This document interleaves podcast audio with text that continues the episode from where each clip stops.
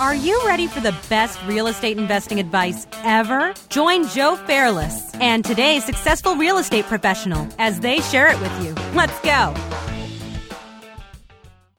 A quick word from our sponsor, the Door Devil. Homeowners spend hundreds on alarm systems each year, but rarely reinforce the weakest point on the home the doors. Bad guys know this, and that's why kick ins are so common. Simply adding Door Devils virtually eliminates the home security gap. Sleep better tonight. Reinforce your doors. Visit doordevil.com and enter best ever to get an exclusive 20% discount on your purchase. Hello, best ever listeners. Welcome to the best real estate investing advice ever show.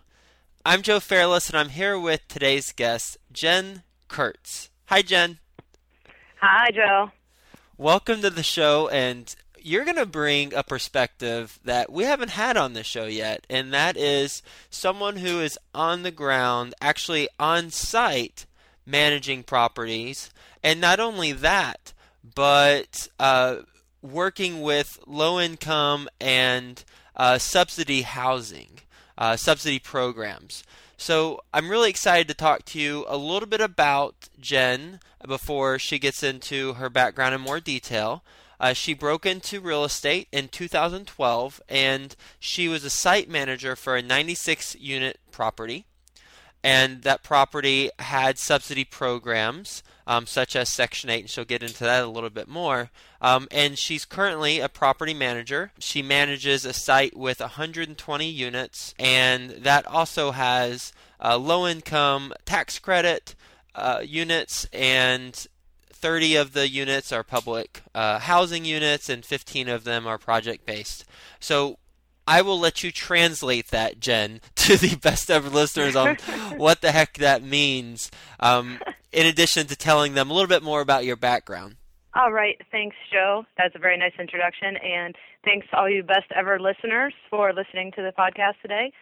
Um, my background with the um, with the various subsidies that we have currently, as Joe said, we have the low income housing tax credit program along with project based voucher and public housing. In addition to that, we accept the housing choice vouchers. Um, that is the part of Section 8 that is considered tenant based. Uh, along with that, it really, um, what I'd like to do is point out some advantages of the program, and especially Section 8 vouchers, which uh, really apply to a lot of private landlords in the industry.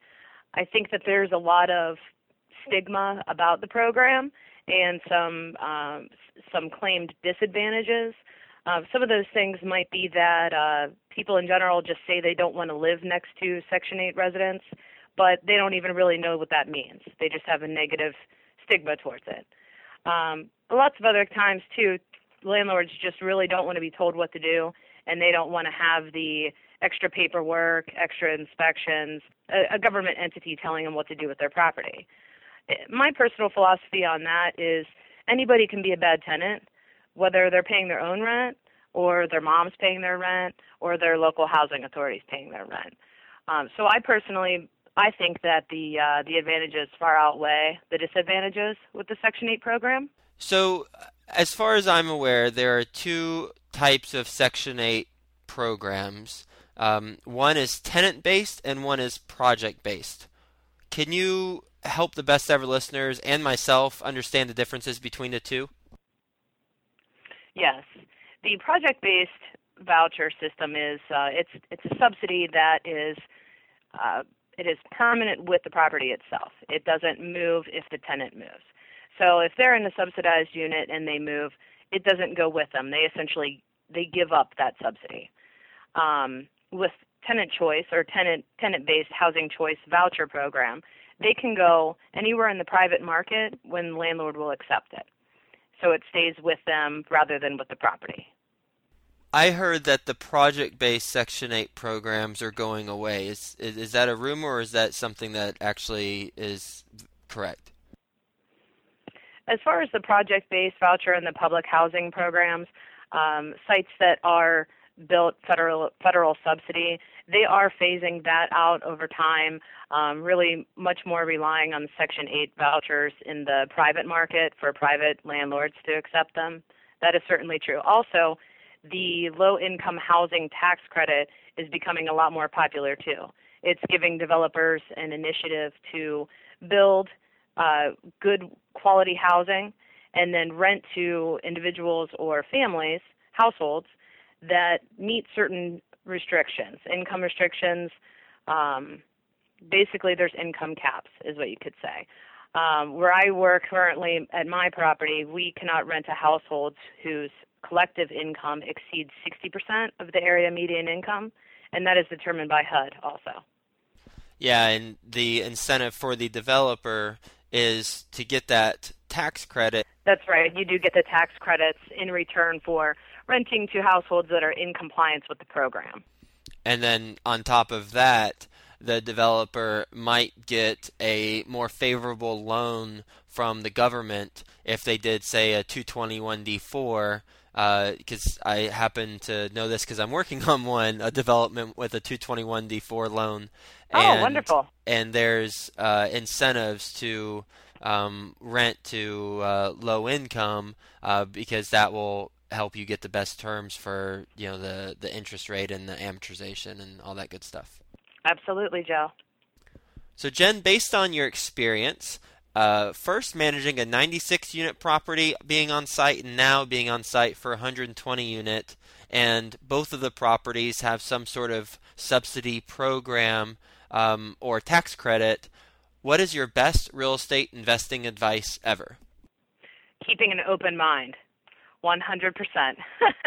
and while I know that might sound a little bit generic and maybe maybe somebody has mentioned that before to the best ever listeners, um, I really think that, that that has allowed me to succeed um, more so than, than anything else about keeping an open mind, not judging a book by, a book by its cover.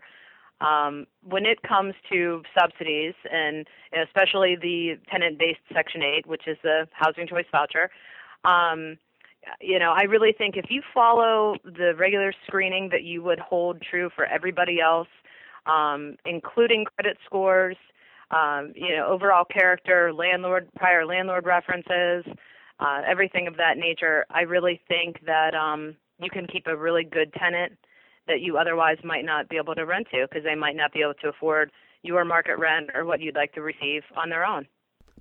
And let's talk a little bit about the disadvantages of Section 8, just so we get both sides of the coin. Um, or I'll say perceived disadvantages. How about that? Uh, a, okay. per, a perceived disadvantage is that if it's a housing choice voucher uh, resident, then prior to them moving in, somebody from the county needs to come check out the property. And if he or she doesn't like the pothole in the corner of the parking lot that uh, nobody comes across because it's in the corner of the parking lot, um, but they write it up in the report, then as an owner, you have to get that filled and addressed. And that is a small example of what could be larger issues that the inspector sees um, at the property that uh, the owner wouldn't necessarily have to repair um, if they weren't doing that sort of program. Is that a true or false uh, perception? That is a true perception, absolutely, Joe. But to elaborate a little bit more on that, um, definitely before you have a tenant move in who is going to have a subsidy. Um, there's definitely going to be the inspection by the housing authority. They do uh, the HQS, which is Housing Quality Standards.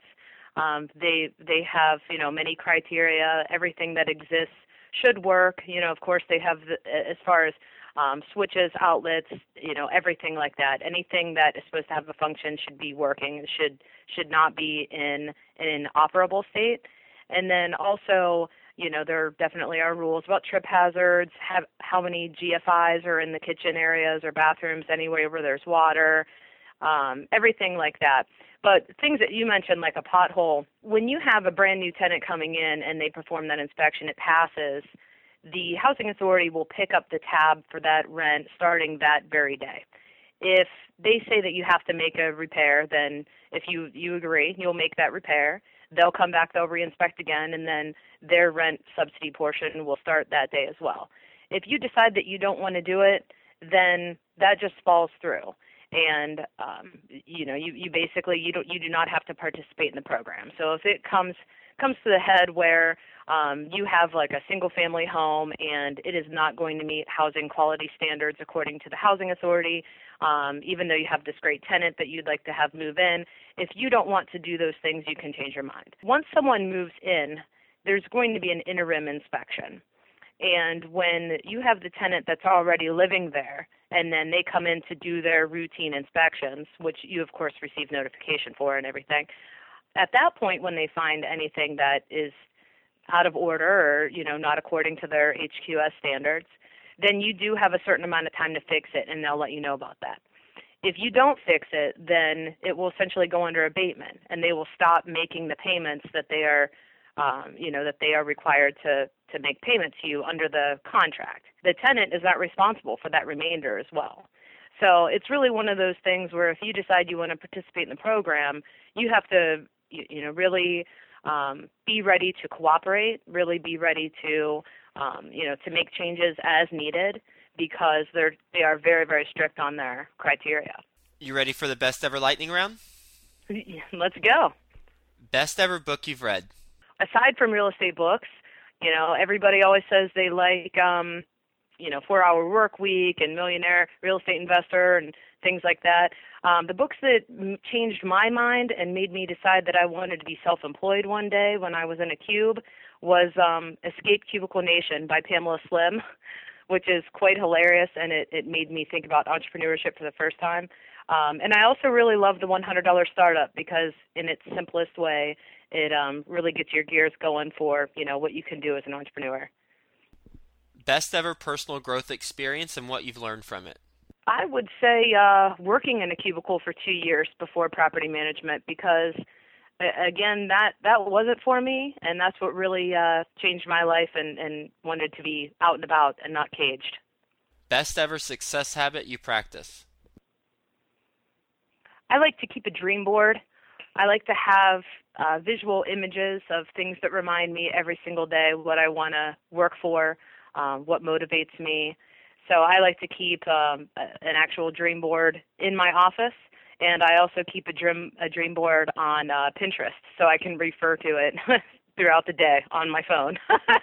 That's funny. I'm the same way. I have a I call it a vision board, but dream board same thing. Actually, you know what? I'm going to call it a vision board because dream seems almost unattainable because that's it's a dream whereas a vision i'm like visualizing it. So i'm going to stick with mine. But wow I, that's a good point. I yeah. might have to change my i have to think about that too call yeah, it a vision board. yeah i like that. it's, it's more concrete. But i i'm the yeah. same i'm the same way. I have a vision board. It's hanging up in my room.